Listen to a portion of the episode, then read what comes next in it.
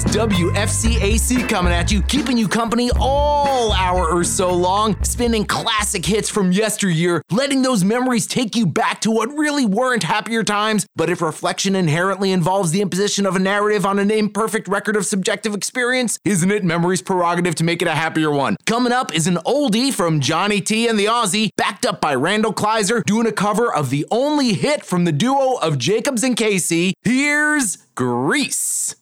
Chris, you killed two birds with one excellent stone. I couldn't even do an intro except to say this.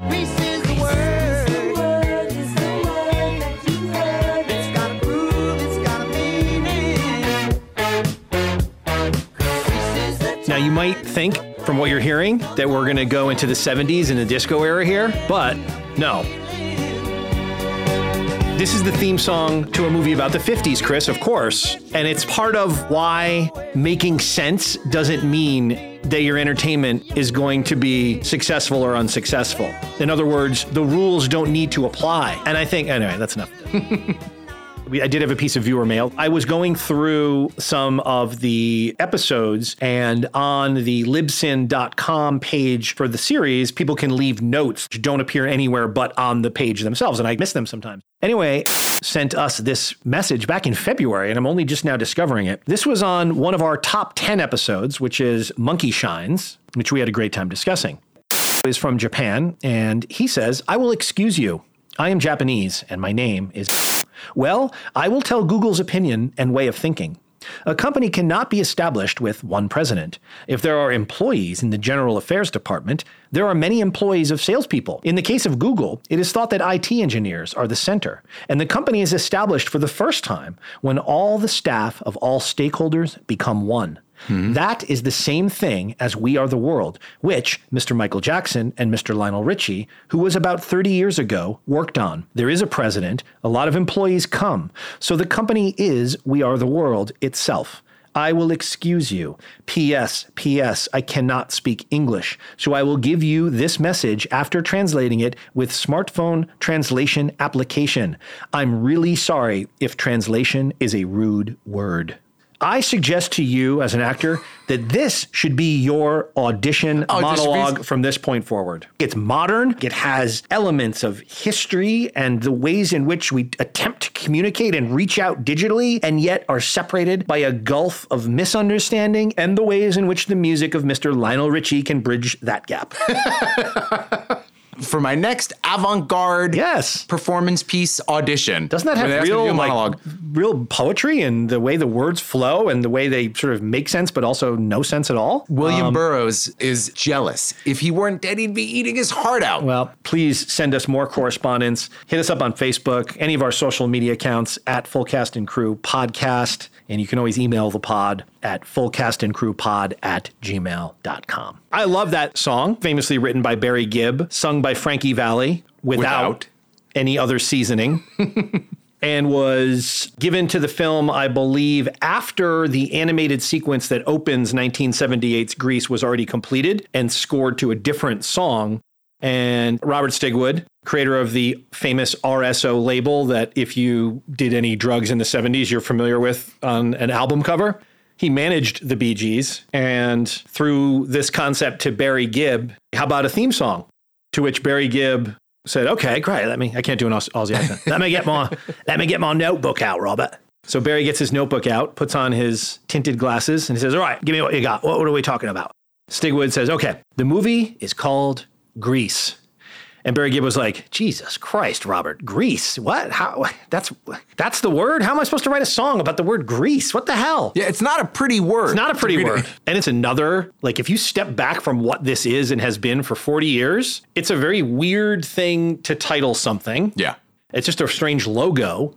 And, you know, anecdotally from that conversation, 20 minutes later, Stigwood says Barry Gibb called him back and said, Remember what I said? Grease is the word? How about Grease is the word? How about that as an in for the song? And somehow this song fits what's to come, even though, again, it has nothing to do with the time frame that we're in kind of akin to um, what's the Swayze movie with Jennifer Grey where they're dancing at Dirty the? Dancing. Like that was set in the 60s, yet it has an obviously contemporary mid 80s song, Time of My Life, which they're dancing to. I have to admit, when seeing Dirty Dancing, it never occurred to me that that wasn't right now. Of course, I had the same problem with Happy Days. What do you mean, Happy Days? As a kid watching Happy Days in syndication, I didn't put together that it was like a period piece from. Oh. I was just like, yeah, I guess there's still People who dress like that. people who dress like that. Yeah. Not around me, but I sort of missed the point of both. to start with Grease, I mean, this is the first movie we've done. It doesn't even matter what you or I think. This is like our, our opinion about this. We can and will talk about things that we liked and disliked about it. But I mean, it exists unto itself.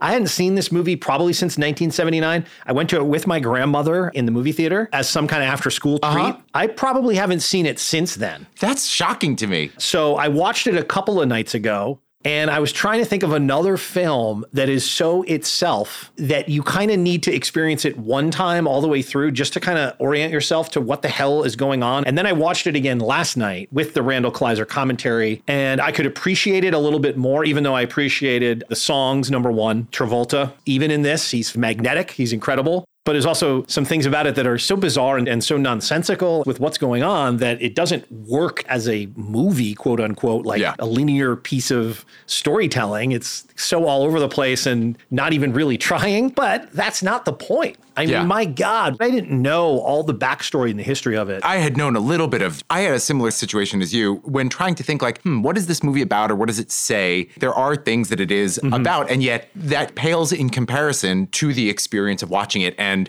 the pieces that are great or at least good or, or enjoyable in some way, like pearls on a pearl necklace. Yeah. Like they're they don't really connect with each other. They don't Right. have to. There's enough of a narrative just by the fact that it's about high school and about youth that you don't care about that stuff. And by the time you do get to the end and everybody's cheering, you don't quite know what the hell is going on.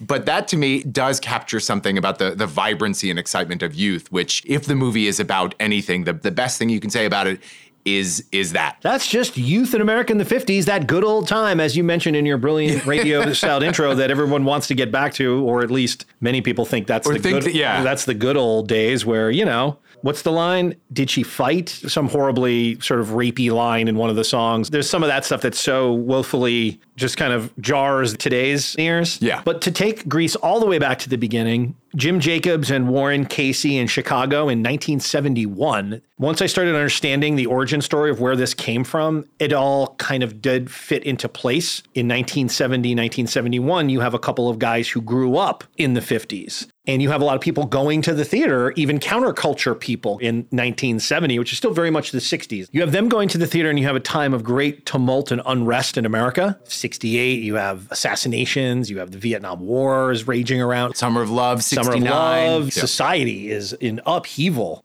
And I guess, like many times like that, this thing comes out in a small, tiny theater attached to a bar in Chicago and had that youthful energy that you're talking about and had the references and the clothes and the character archetypes that would seem from a simpler time to those audiences. on top of that, the the people who wrote it, Jim Jacobs, and Jacobs, Warren Casey, they were still young people. Yeah. I was making this distinction in my mind when watching this because, like you said, the movie in 78 is looking back to, in some ways, a simpler time. But they, in 70, 71, were like, we are looking back to our own experiences. And I think there's a big difference between nostalgia Mm-hmm. and appealing to memory. Oh, absolutely. You know, and I think that from them it was a much harsher, just like they were still close enough to it that it was a, a very different thing than than what it became. I read the play. I went so far as to go to samuelfrench.com, which is this is probably your world, Chris. Uh-huh. Download some sort of play reader and purchase the play, which has all kinds of information that as a play goer, I'm not privy to in terms of like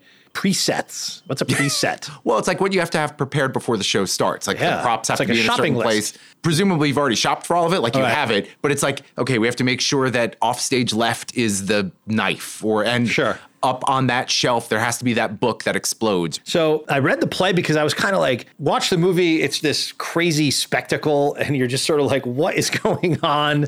People in our generation, it's a thing. It means something to people. Come to find out, it means something to a lot of people all over the world still today. But the origin story is sort of like comes out of this Chicago theater underground and immediately touches a nerve and becomes this thing that everybody has to go see. It has this vibrant, amazing cast of people, including Marilu Henner, who is mm-hmm. fantastic in some of the DVD extras. A number one, team Marilu Henner. She is fucking awesome and so likable and Yeah. natural and normal for someone who's been a part of so many iconic pop cultural things. Yeah. Shout out to next week's episode. James L. Brooks wrote and directed Terms of Endearment. And we talk about Taxi. She was one of the oh, stars of Oh, Yes, Taxi. There's a lot of taxi lot DNA in here. There is. But anyway, it has this then journey, uh, which I kind of vaguely knew. They're like, oh yeah, it was a Broadway show, but I just assumed, I guess, out of my you know 2018, 2019 bias, that it went the other way. So it was like, oh, it was a big hit movie, and then they turned it into a Broadway Oh, yeah. property. Didn't really think about it as having had this really long run, not only on Broadway but touring the country, productions Right. all over the world. That many of the cast members you're looking at in the movie in 1978 had roles in various touring companies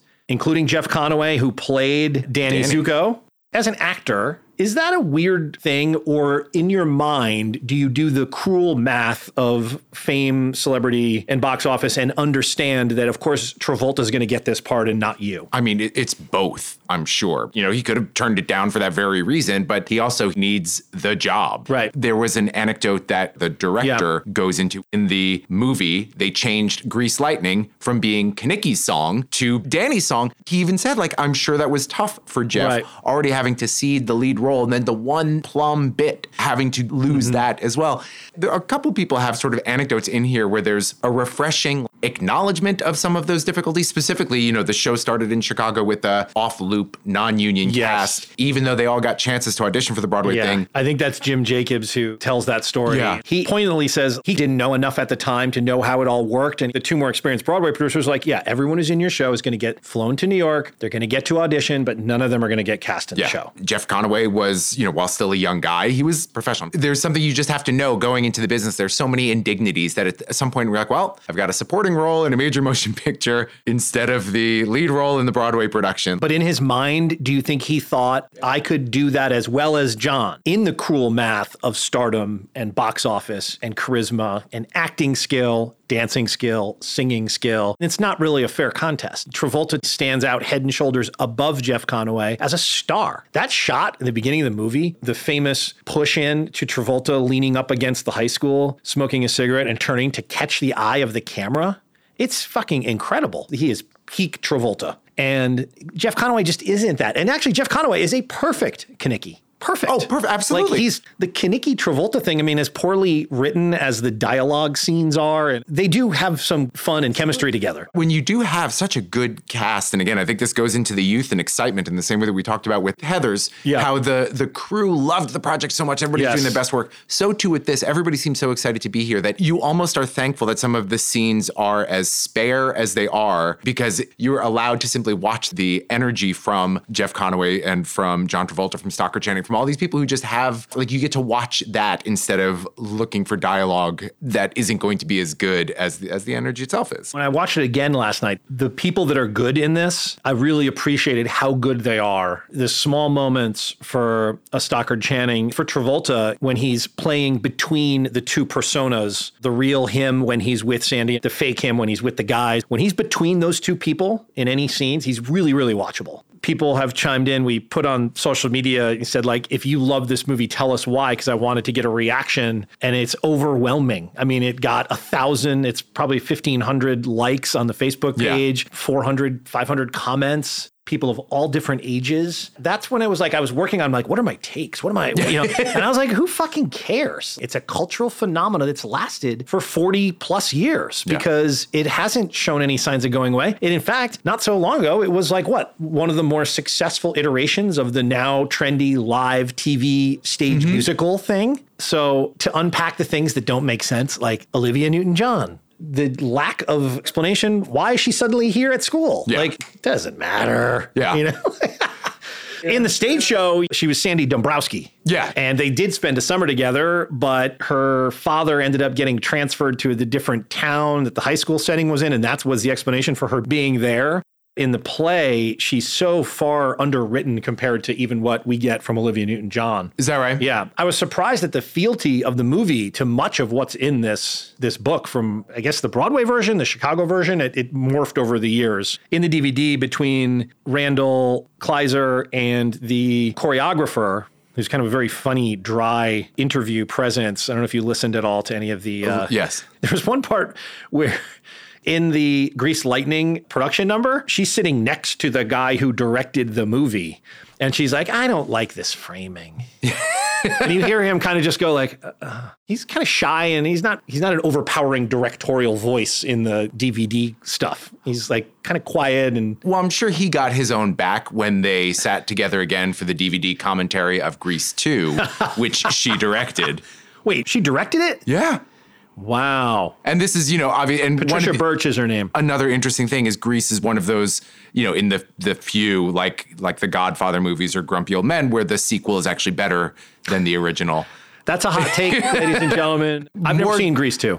have you A, bunch, like because in have you been in Grease? I have not been in Grease, but I did see an excellent revival at PS 261 a couple years ago. was it a revisionist my- or is this the one that your sister I was posted gonna that your nephew was I had a niece and nephew. My nephew Oh, played So Kenickie. PS261 isn't like a No, no, it's an actual public school Okay. that's still. I thought that was like a Yeah, no, trendy no. Hudson Yards not theatrical. PS, not Oh, like yes. PS1 or no. This was uh, this is on a nice auditorium. Yeah, so I heard your nephew was in there. And was Who did he play? He was Kenickie, crushed it, and his rendition of Grease Lightning, They were doing the book where he sings Grease Lightning. great. And actually, I was very impressed with his acting. And his uh, little sister, a couple years younger, Adelaide, was also in the show. She was in the ensemble and particularly had a, a featured bit in Born to Hand Jive. It was interesting. I don't know if you scrolled through the Facebook comments. There's a few people who kind of dug in because I was asking, like, was it the song? Was it the nostalgia? Like, what was it? Most people, they just love it. They don't mm-hmm. really have to think about it. And that's kind of probably why it works for them. There were two funny ones. One woman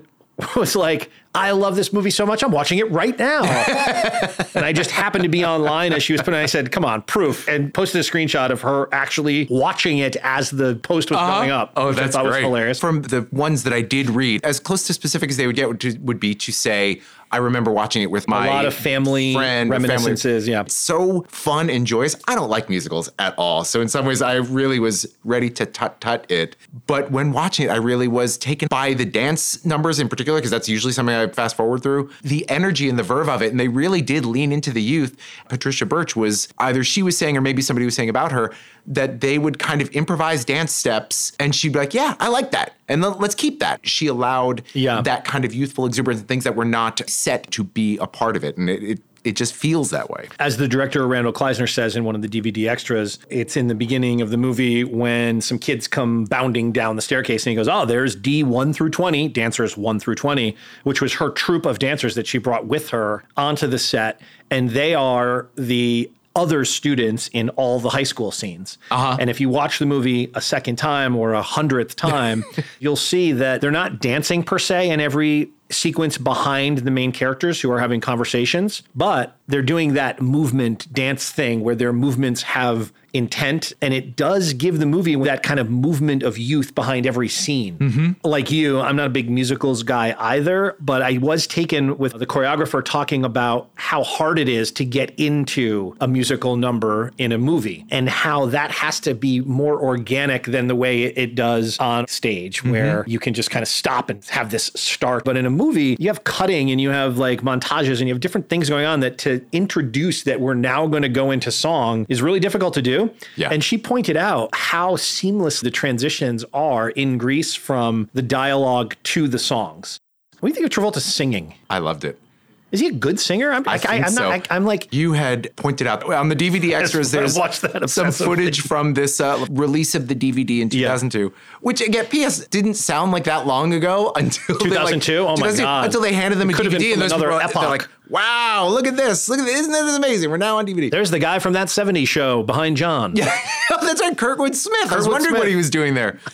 I guess they were like, you know, you're in a show that's about a certain time, and that was the time when this movie was made. Like, sure, you know, if there's open bar, I'll go. Fine, whatever. Yeah, whatever. They sing "You're the One That I Want" Yes. uh, together at the age of whatever they are. And he does a pretty fucking good job pretty getting up on job. stage. That's a high song. Yeah, it was fascinating to watch him as, was. as an older man tried to do it, and Oh. like what it takes to sing. You And know, she's up there with her professional touring band, by the way.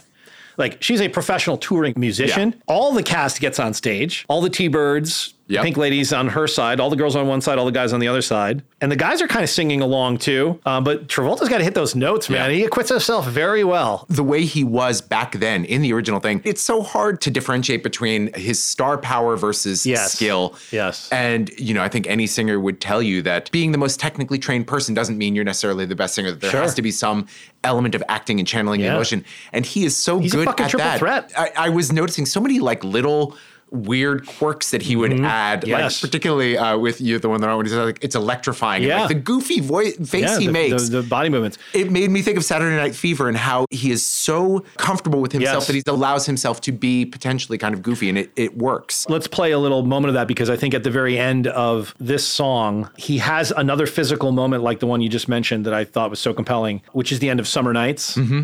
And he does that pose Yes. top of thing. It turned cold, that's where it ends.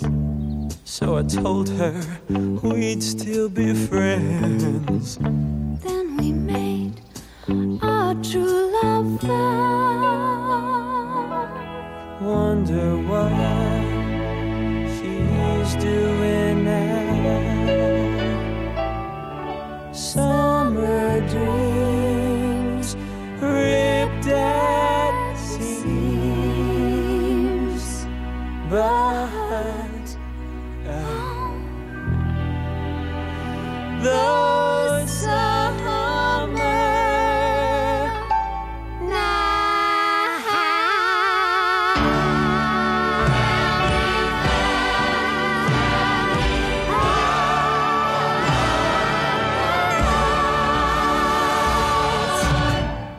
You know, Kleiser says if you look at that moment again and right before that last moment, the sun comes out Uh-huh. and shines on on Travolta's face at exactly the right time. And Kleiser is like, "Oh, I knew, I knew we had something Yeah. incredible."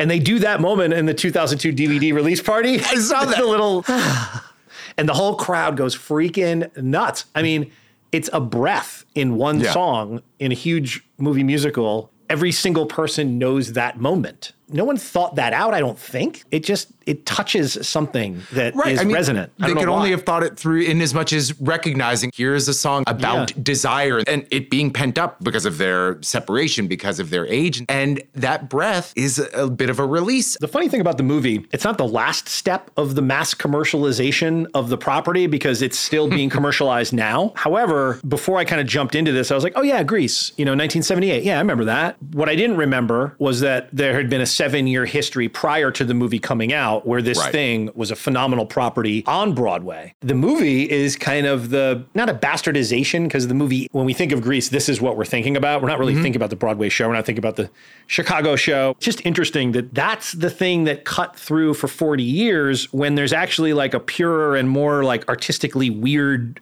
origin story version of it that went on the stage for what is a really long time in Yeah. stage time. It's still the 15th longest running show in Broadway history. There have been a lot of Broadway shows in history, you know, and it was the longest for a couple years. I think it was Chorus Line that knocked it off. It was a successful run and an amazing group of people that had been Oh involved God. over its Tell me, tell run. me, just list off some of the many people that have come through this thing. Oh, when it premiered on Broadway, it was Barry Bostwick.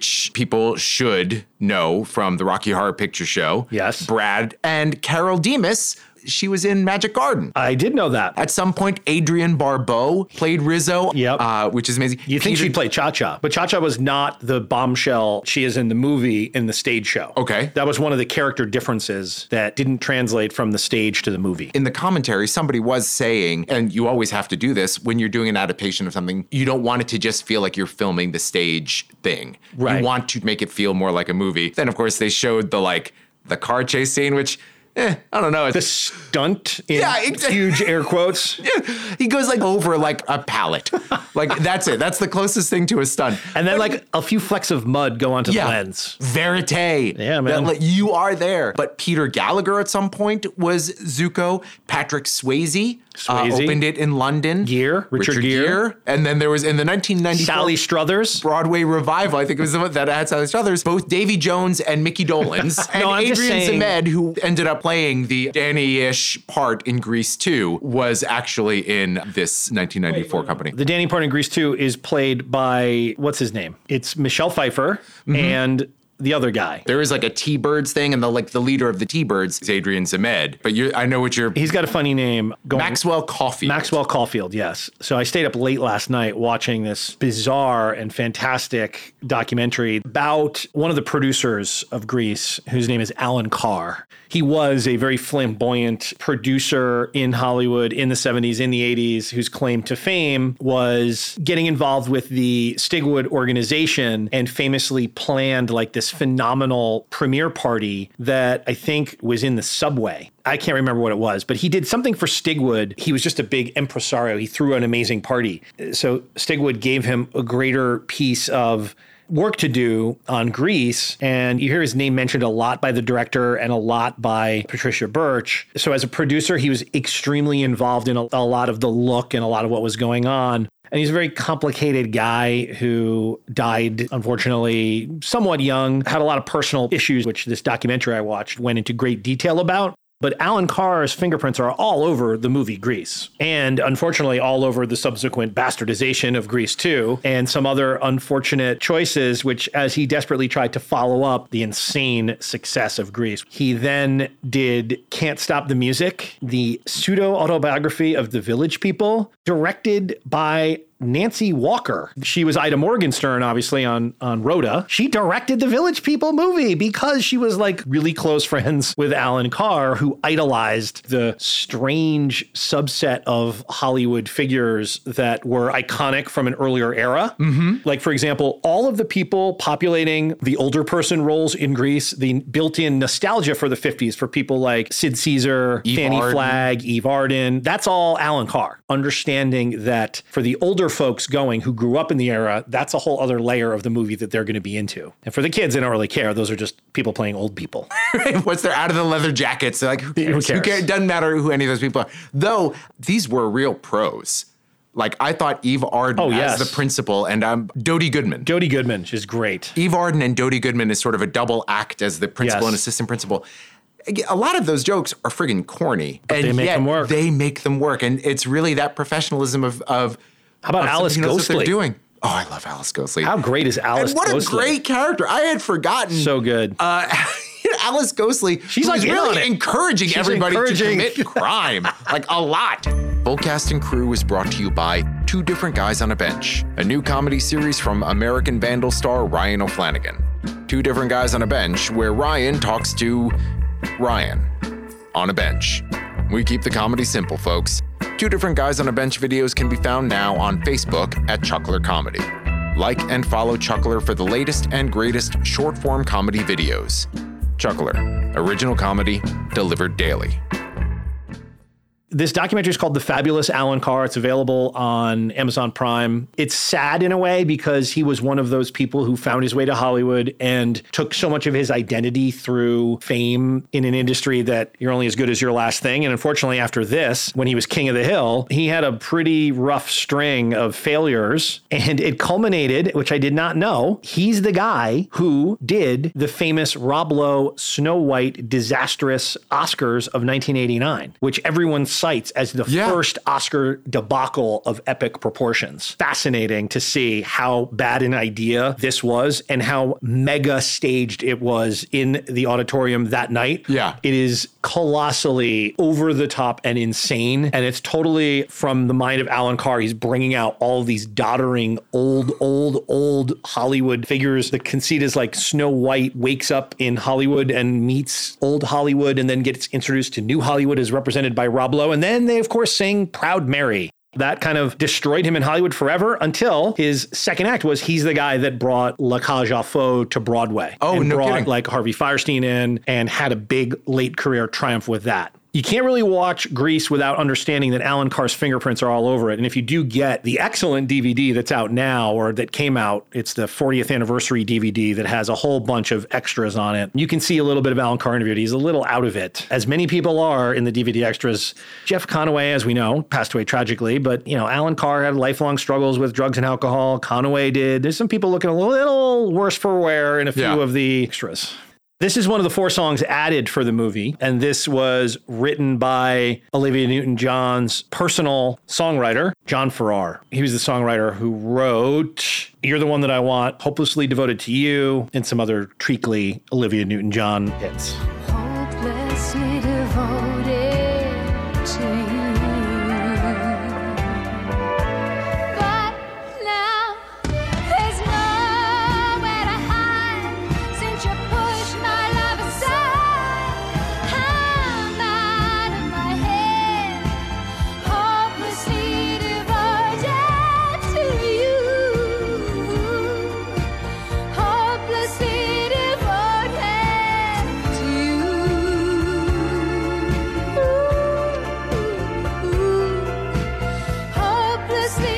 Stop there. I mean, I could keep going, and people listening want this song to keep Yeah. going. Yeah, well, they have their own iTunes account. Anyway, that song caused a little moment for Mr. Travolta. Randal Kleiser says, geez, you know, Olivia, it's a solo. And, uh, you know, where's mine?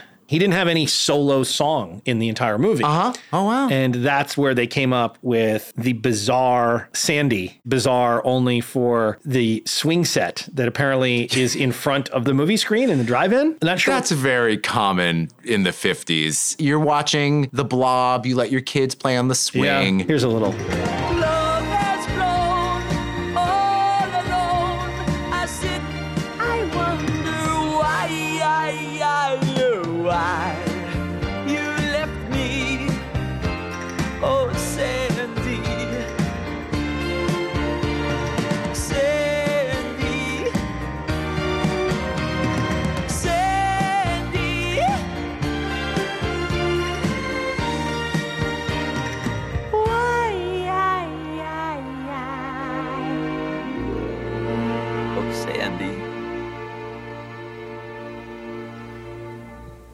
Working really, re- really hard when he's singing that. I don't know if yeah. it's because How's your he's sitting falsetto? or what.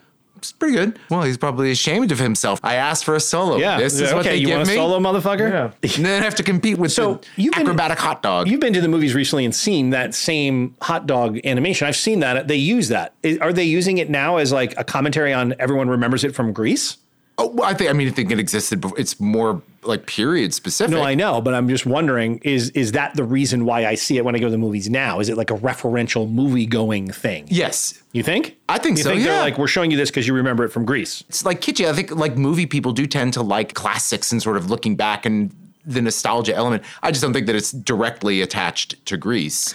Well, Travolta's in this movie because he had famously signed a three picture deal with Robert Stigwood and the Robert Stigwood organization. The first one, of course, being Saturday Night Fever. I believe this was the second one. Mm-hmm. And the third film was the bizarre Moment by Moment with Lily Tomlin, also known as Von Augenblick zu Augenblick. Yeah. Okay. That's now. Now you know what we're talking about. this is such an interesting contrast with Saturday Night Fever. Totally. The characters have so much similarities, but one is played straight and one is played for comedy or more theatrical. Mm-hmm. Yes. The musical thing. It is fantastic to see the overlap, the ticks that make him such an amazing performer, such a good actor. Uh, the same sorts of things, just translated through a different lens. It's a great example of what a star is, is that you can put him in one thing or another and it doesn't really matter. In this era, John Travolta is holding your eye and is a magnetic presence. People in the extras are talking about he's not someone who was acting charming. He's not someone who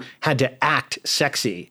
It makes you wonder, given the Stigwood organization and sort of the early packaging that was going on in terms of like, hey, I represent the Bee Gees and I've signed John Travolta. Like, what can I stuff these assets into that will produce filmed entertainment? For Saturday Night Fever, did John Badham just sort of like surreptitiously make a great film when Stigwood would have been totally happy with Disco Grease? You know what I mean? Like, mm-hmm. you never get the sense in any of the commentary that like Stigwood was concerned about the quality of anything that was being made. It's just more about like, here are the elements, get them out, and the punters will line up and pay their tickets for for years. I don't think anybody can be so purely cynical. Like he Oh, must have have- liked John Badham You, you haven't spent a lot of time with me then, have you?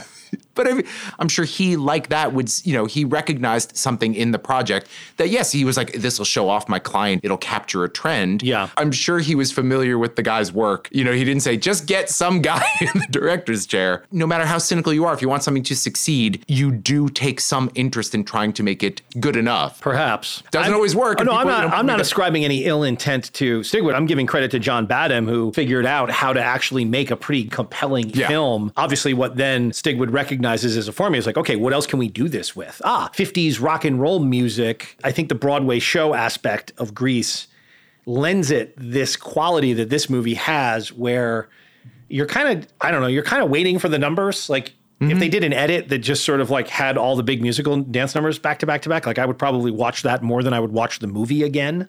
Yeah. Like I'm not really in it for the dialogue or the one-liners, which are all pretty weak. I'm in it for the two leads and I'm in it for the iconic songs and less so for the production numbers, which, you know, they're okay. I'm not wowed by them, except I know they're a thing. Mm-hmm. It's like the Campbell soup version of musical staging of yesteryear. Right.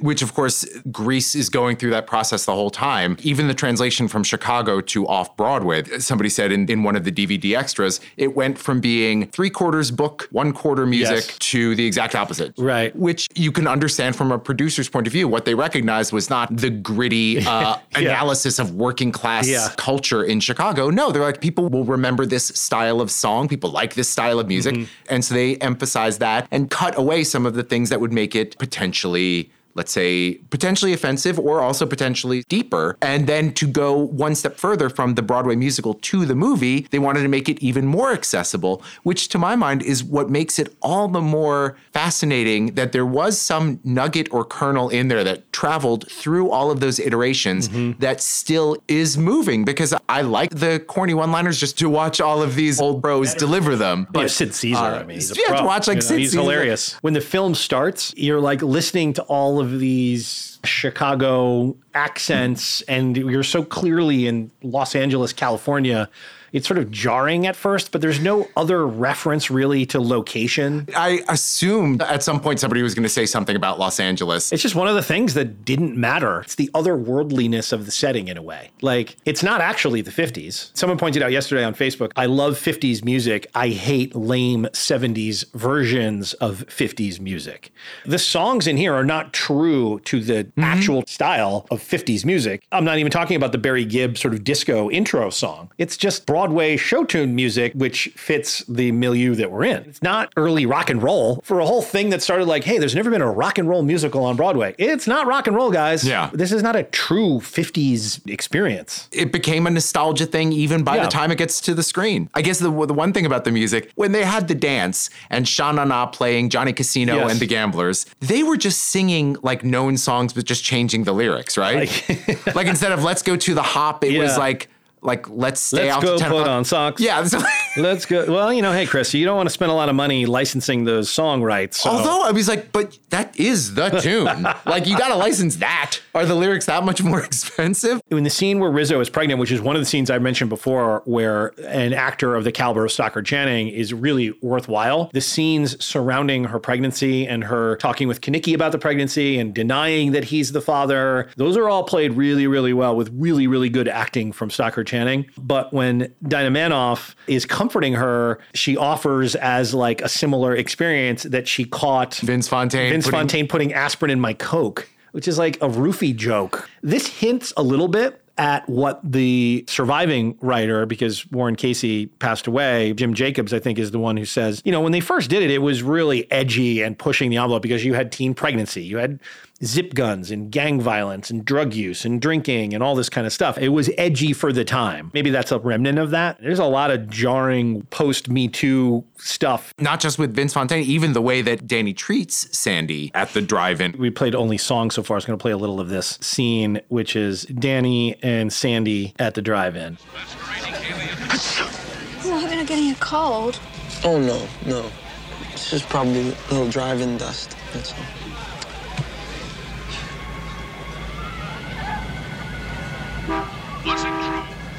Space monsters mate with Earth women?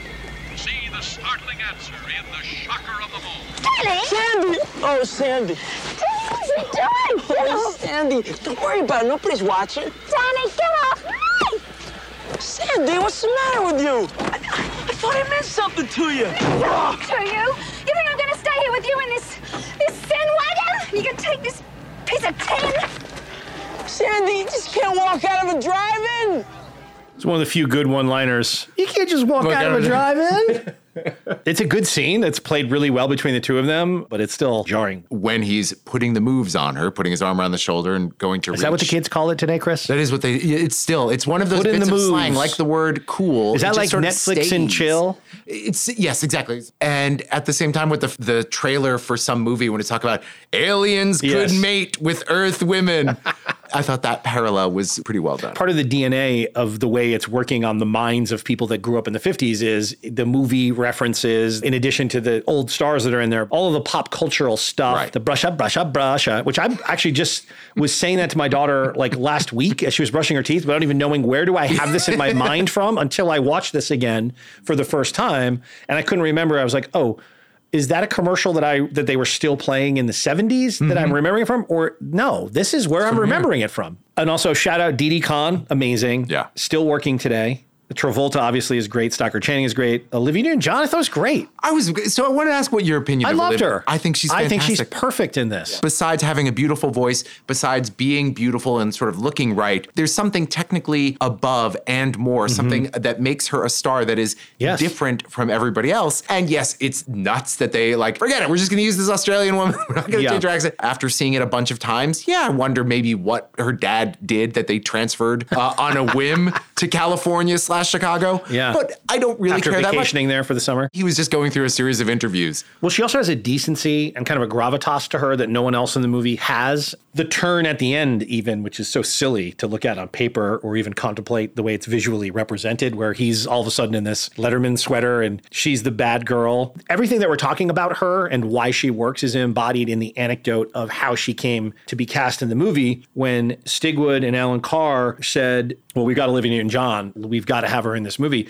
She asked to screen test, Right. which is opposite of how it would usually go, where the producers would be side eyeing this person who they don't think can do this job, would be making them screen test in order to convince themselves it's a worthwhile risk. This was the other way around. She said, I insist on screen testing. I think she had had a misstep in her career just before this, and she Okay. didn't want to repeat that. And so she was like, I don't know if I can do this. Yeah. So let's try and do a screen test. And if we all agree that I can do it, I'll do it. it's that same impulse, that maturity in her to want to make sure that she herself is ready. I think that's that same quality that and steadfastness that she brings Yeah. to Sandy. Yeah. Because like I said, she seems very decent. Actually, I'd, I'd completely forgotten the scene where she talks to Rizzo in the midst of the pregnancy scare. Mm-hmm. And she's like, there are a lot of these little nice nuggets of like genuine friendship in there amongst all the the Yes. tumult of what's going on between them. The fact that she acknowledges like, I know we haven't really been the closest Yeah. but like that sounds tough. Mm-hmm. You know, whatever I can do to help.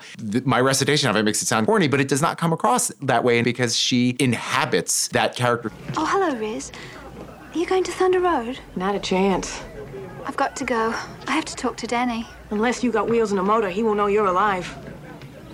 Listen, Riz, I know that we haven't been the best of friends, but if there's anything I can do. Oh, I can take care of myself. And anybody else who comes along. You think I don't know what people are saying about me?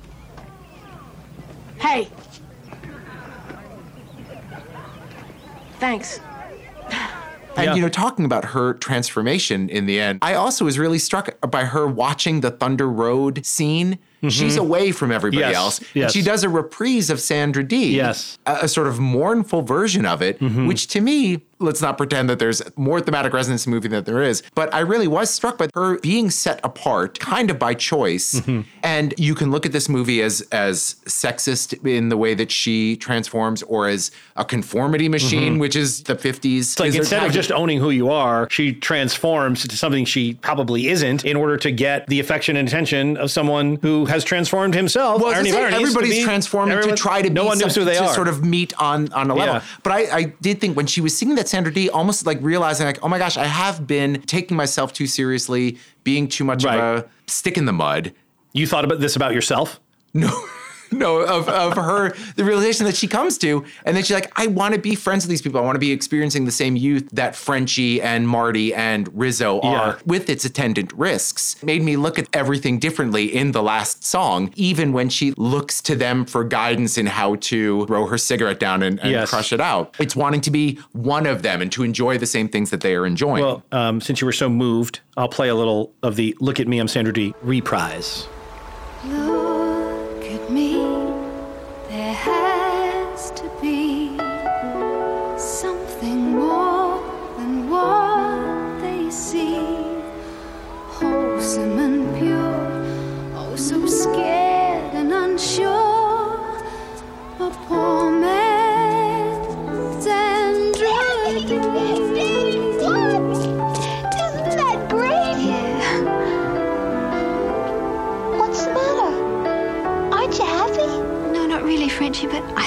think I know a way I could be. Could you help me?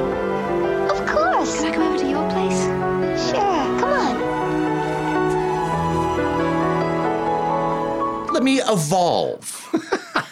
Wow. Everybody's evolving. That's also- all that youth is about. occurs to me the only scene where the music is not whatever the term is for like they're actually singing it on screen. She's not oh, right. singing that mm-hmm. there. She it's it's in her mind. Yeah. And I think that's the only time in the movie where someone isn't actually mouthing the l- lyrics. I noticed that. Before we get into You're the One That I Want, which I want to spend like an hour and a half dissecting, any other movie aspects or moments that you had in your notes? Dennis Stewart, who plays Oh, great. Balm- that face of his Fantastic. is so he's fantastic, and he is so right for so Dennis Stewart plays. Crater Face, as he's known. I, I remember him so vividly, and I sort of almost think that I see him everywhere, even though he he did die relatively He's young. a tragic. He's. I think he died of AIDS. He did die of AIDS, yeah, and yes, and I think was a gay actor. I Yeah. from what I read, it sounded like he was out and you Yes. know relatively out in nineteen. You know, once you watch the doc about Alan Carr, you'll never be able to view Grease without having this in your mind.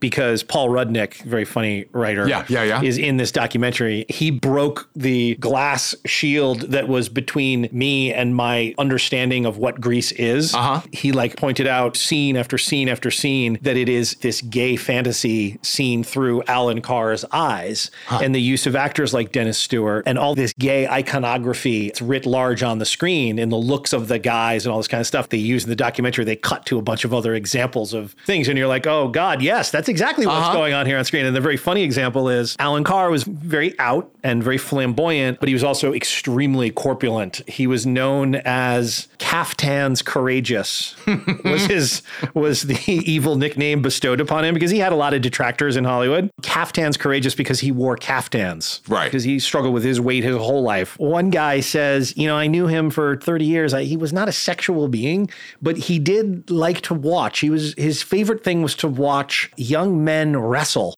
And he's like, you can see this in Grease, actually. There's a scene between Sid Caesar and John Travolta. In the background, there are two shirtless, well muscled young men wrestling on a mat.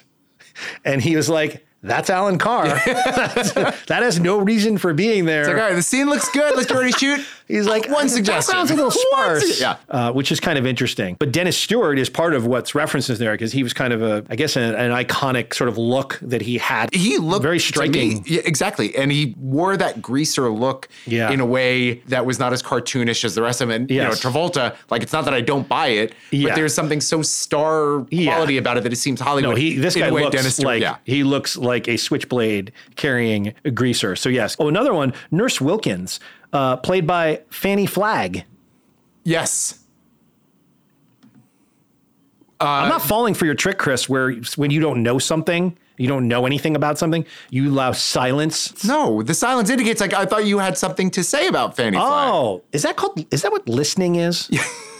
Interesting. Okay, all this time. You'll get it. See, in my mind, It's not a this is power how, game. In my mind, when you're silent, it's because you don't know something. It does happen every now and again, but that's usually in answer to a direct question as opposed to and Fanny Flagg. Well, then I thought, yeah, you'd chime in and fill in all the interesting sorry.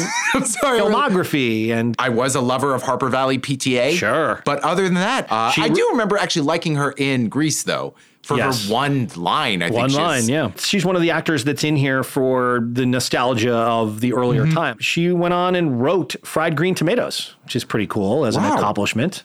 That's Yeah. awesome. Um, she wrote the novel and um, the screenplay. I don't know. Is that a weepy? How would you categorize it? I haven't seen it. Uh, No, you're right. That's how I know you don't know what you're talking about when you say I haven't seen it. Your silence is merely listening. Okay. Yes. See, this I'm learning. Absolutely. this is going to be able to include no, this no in my rush. future work. This is we. It's a work have- in progress, man. We have the rest of our lives to work all this. we don't have out. an end date. Well, the description is a housewife who is unhappy with her life befriends an old lady in a nursing home and is enthralled by the tales she tells of people she used to know. I don't know. That sounds like a weepy to me. Does it?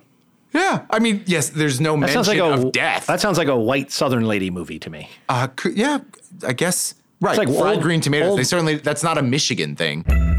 Full cast and crew is brought to you by Out of Jack's Mind, a new comedy short video series from Jack Plotnick, co writer and director of the Sony Pictures feature film Space Station 76, and current recurring guest on Grace and Frankie and Z Nation. Out of Jack's Mind. Like and follow at Chuckler Comedy on Facebook or chuckler.com. Chuckler, original comedy delivered daily.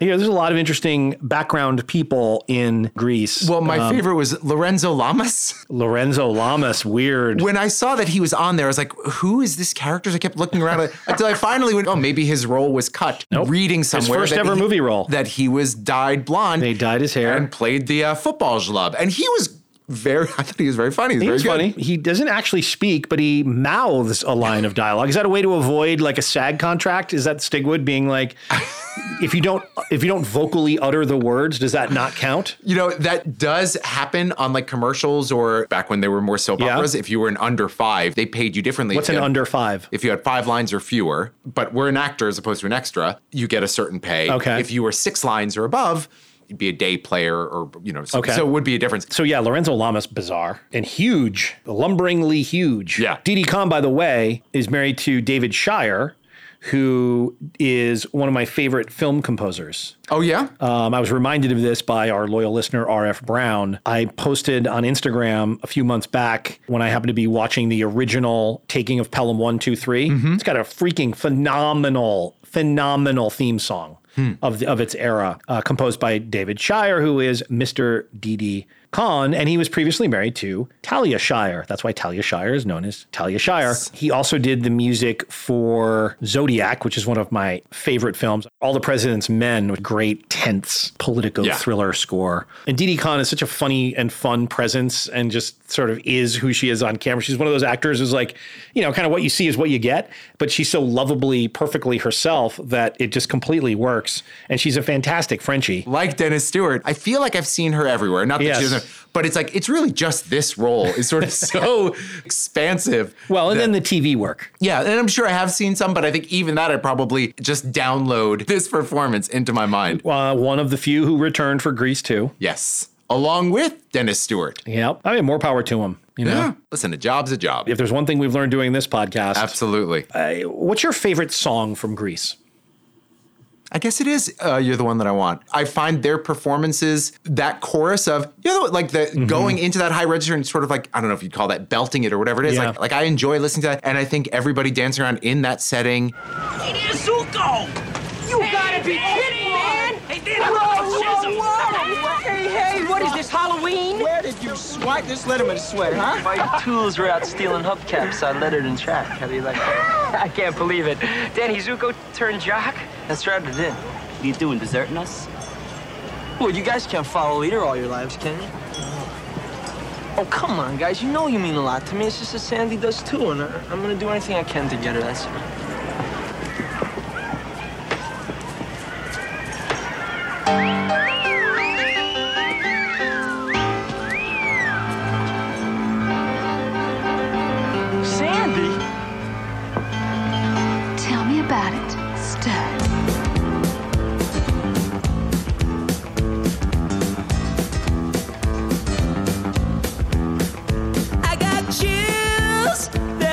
They're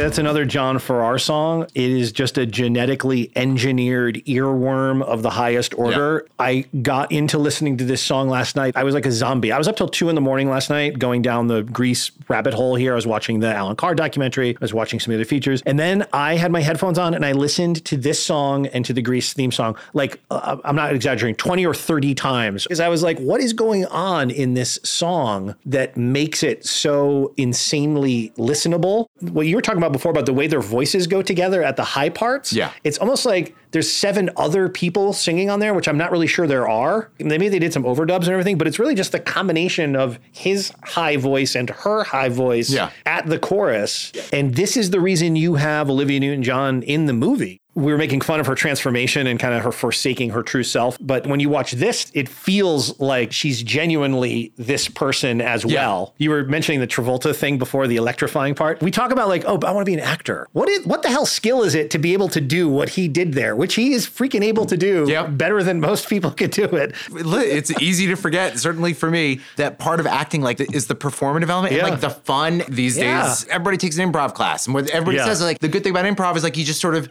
you let go of Yeah. a lot of things and you're just sort of able to react. And his sort of lack of self consciousness Yeah. that allows him to do that goofy thing and fall on the ground. It's It's a gift. fantastic. It's a you know, it's like people tell you to meditate. It's like just relax, just clear your mind, man. Just stop thinking. You know, it's like, oh, just go in your improv class and you know, don't worry about Yeah. what you're doing and be totally free. Oh, sure.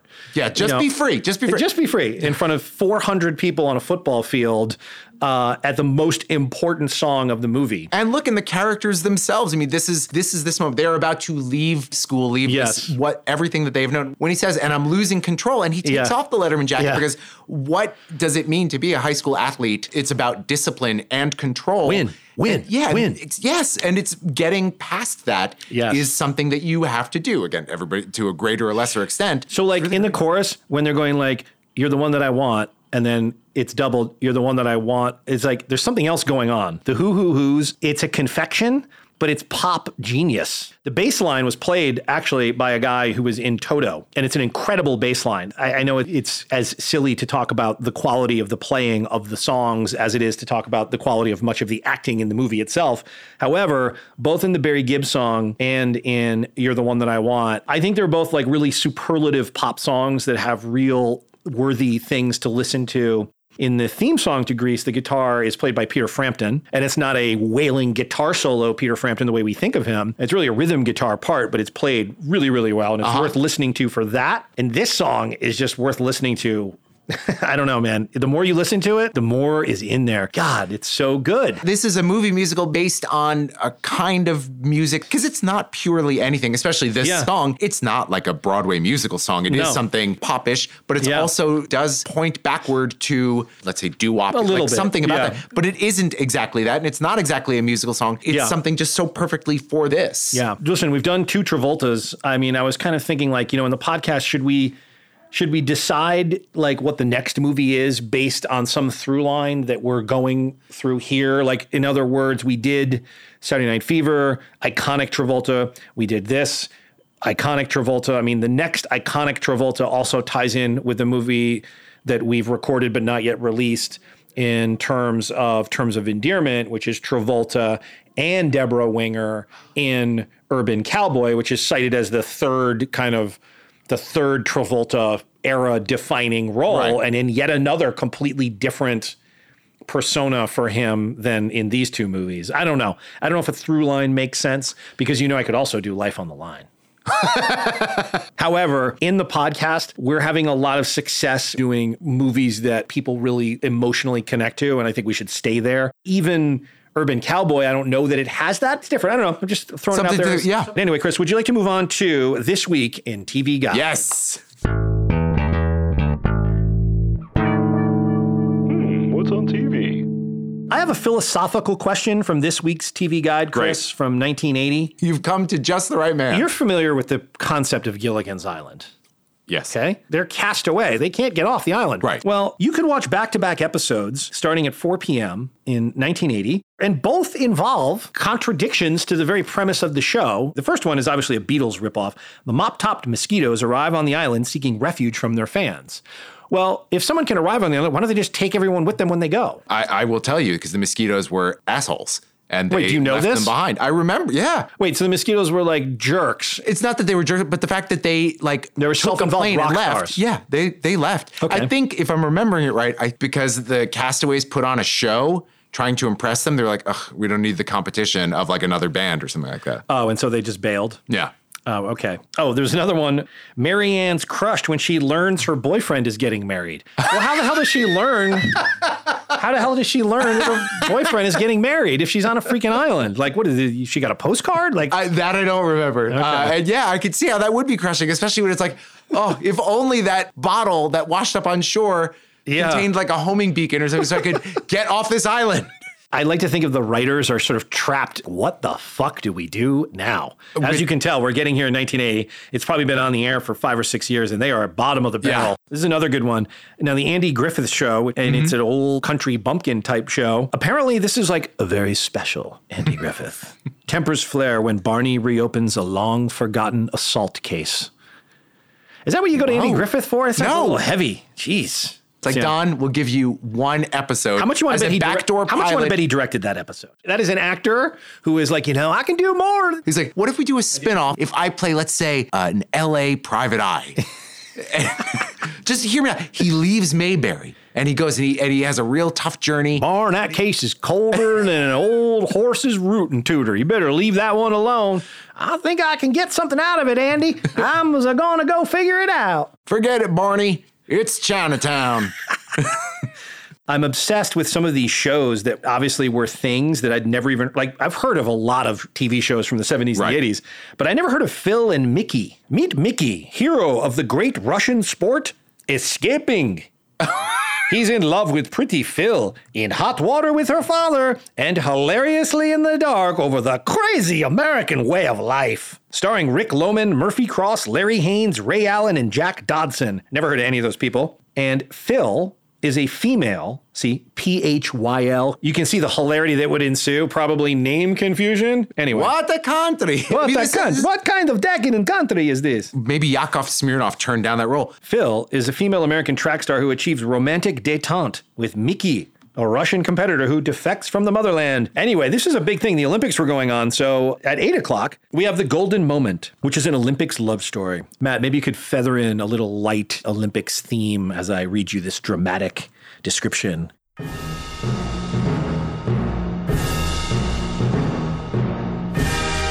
The Olympics, where records are shattered and hearts are broken, where winning and losing and loving are more than a game. Starring Stephanie Zimbalist, David Keith, Richard Lawson, not Dawson, Lawson, Jack Palance, James Earl Jones, the ever dramatic Ed McMahon, Merlin Olsen, Victor French, Nancy Marchand, and special appearances people. Get ready. You won't believe what will happen to them 40 years later. Bruce Jenner and OJ Simpson. I think loving is not a game. in We're winning and losing and loving are more than a game. Well, I'm glad you mentioned that, Chris, because one of the other shocking shows that is on that night, starring one of my favorite actors, Max Gail from Barney Miller. Uh huh. This is called Fun and Games. She has her eye on a promotion. Her boss has his eye on her. If she wants the new job, she'll have to let him sleep with her. Whoa. Can she fight him? Or must she pretend it's just fun and games?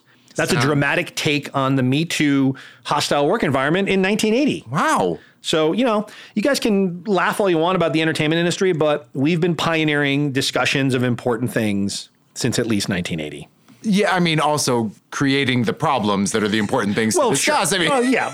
anyway, that's this week in TV Guide. well, fantastic. Would you like to move on to rants and raves? Yes. I don't have any. You have none. No. Well, I hope you're comfortable. I went to see two Sam Mendes directed plays this week, both of which were three plus hours. One was called the Lehman Trilogy, about the history of Lehman Brothers, three actual brothers coming from Bavaria who started a clothing company that then turned into what it turned into and goes all the way to its fall. And it was an amazing production. And when you talk about acting, three guys play all of these characters over 150 some odd years. The effortlessness with which they go between the different characters and what little they do to convey so much, it is just like an astounding piece of theater and a really fascinating play. We all know banks are evil, so it was interesting to see something that at least started and gave a positive take from where it had come from, which was a family business of these people trying to make their way in America. It really did trace the way that, in a good way, the organization changed and innovated along with America. But uh, and then the bad sides of that as well, which of course lead to the collapse. It's probably closed by the time you'll hear this,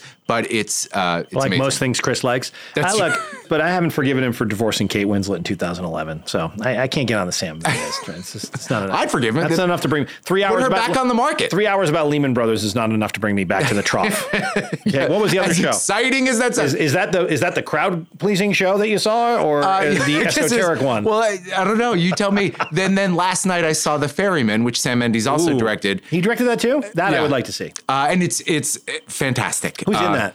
Uh, the biggest name would be Brian d'Arcy James. They did have a cast change recently, and he's the new lead. I think it had been Paddy Considine. Uh, but love it's a Paddy beautiful show. Considine. I do too. But it's a beautiful show by Jez Butterworth, who had written uh, Jerusalem. Love that. Let's move on to headlines.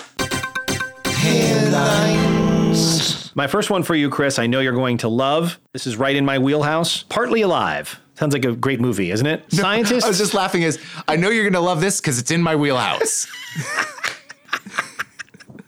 I am an only child, Chris. It's a flaw. it's a burden and a curse. and a for strength. you. Yeah.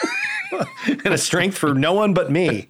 Partly Alive, which would be an interesting title for a horror movie. Love it. doesn't really set your teeth on edge. Well, partly alive. Scientists have revived cells in brains from dead pigs. But this is one of those things. This is like if you dig out a vial of amber colored liquid from a crypt. Don't fucking open it. If you get a skull, don't take it out of its like reliquary. And don't revive dead cells from dead pigs. Yeah. This is a headline that we will look back in 50 years. Yeah. Uh, when we're being harvested Exactly, for our by the pigs. water by these zombie pig brains. We're like, you know what? We should have stopped there. Speaking of zombie pigs, this is a perfect excuse for me to recommend to stop, like right now, like just pull over to the side of the road, run out of your car, go into the nearest home, get rid of whoever's living in there, sit down in front of their television. Legally, we can't encourage if you just speak into the remote and just say two words upstream color. It is one of the most brilliant films you're ever going to see. And just go watch it. Your life will be better. I a couple nights ago was going to watch a movie, and I was like, I think maybe I'll watch Primer again, as, as sort of like a lead up to see Upstream Color. again. Yeah. But then I was like, I don't know that I have the. You got to be like, You got to be ready. You got to be ready that. to listen. That's not a second screen experience. Yeah, you need to yes. you need to stare at the screen and and actually like plot things out on graph paper Yeah. when watching Primer. which uh, will not help you at all with upstream color. Like No. I, I think upstream color is wonderful, but it's so interesting that he, with his two films, one is so tightly constructed. Like the, I believe he's an engineer or programmer by training. Mm-hmm. And then the other one is so. Like hippie-ish when you talk about Yeah, like talk about somebody who was able to somehow turn off the analytical side Oh and allow God, his so fucking free brilliant. associative mind. Make, to If you something. like audio engineering, hogs, and inexplicability, then this is And a movie for you. Um, Chris, my next headline is a sound. Don't look. What do you think that's the sound of? horse-drawn carriages. That's the sound of your impending death. Hmm, take, take a look now. Wow! That's the sound of Boston Dynamics' latest quote unquote research project, which is a troop of robotic dogs Yeah. pulling a tractor trailer. And that's the sound that you're going to hear at night when you wake up in a cold sweat and you hear something coming down the stairs in your home. And those robotic dogs, Chris, no, no. They don't care about you. They're not looking to cuddle up. they're, they're not looking to circle. They're robots. They're looking to kill you.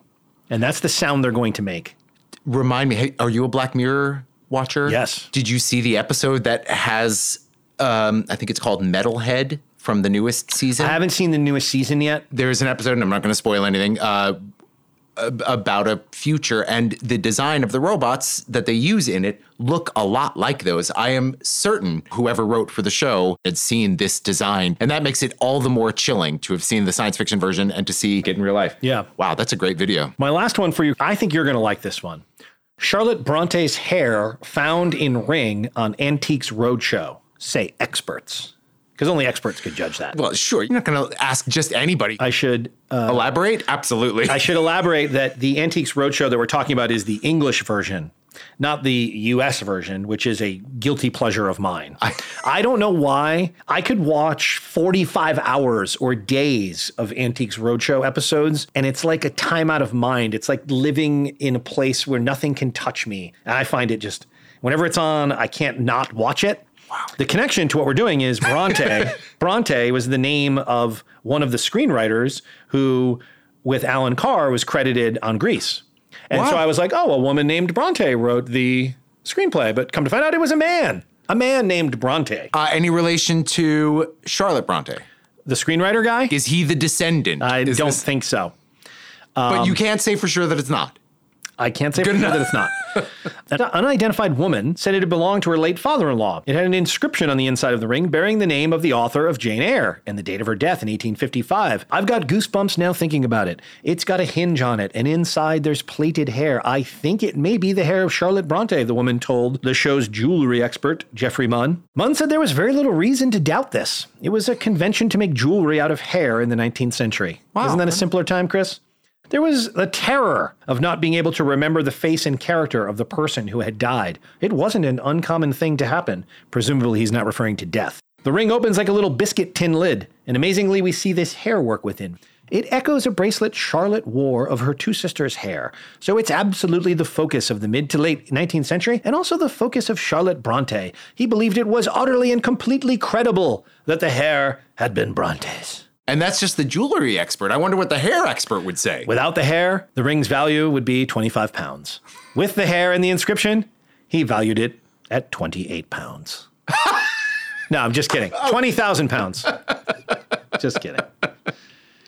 Anyway, those are my headlines. Oh, those are good. What an exciting world we live What a, in. what a fascinating, modern, yet antiquarian world we live in. Fantastic. There you go. Well, Jason. Oh, right. I almost forgot. What did you almost This is me. That that was definitely listening. No, my, I was listening to you.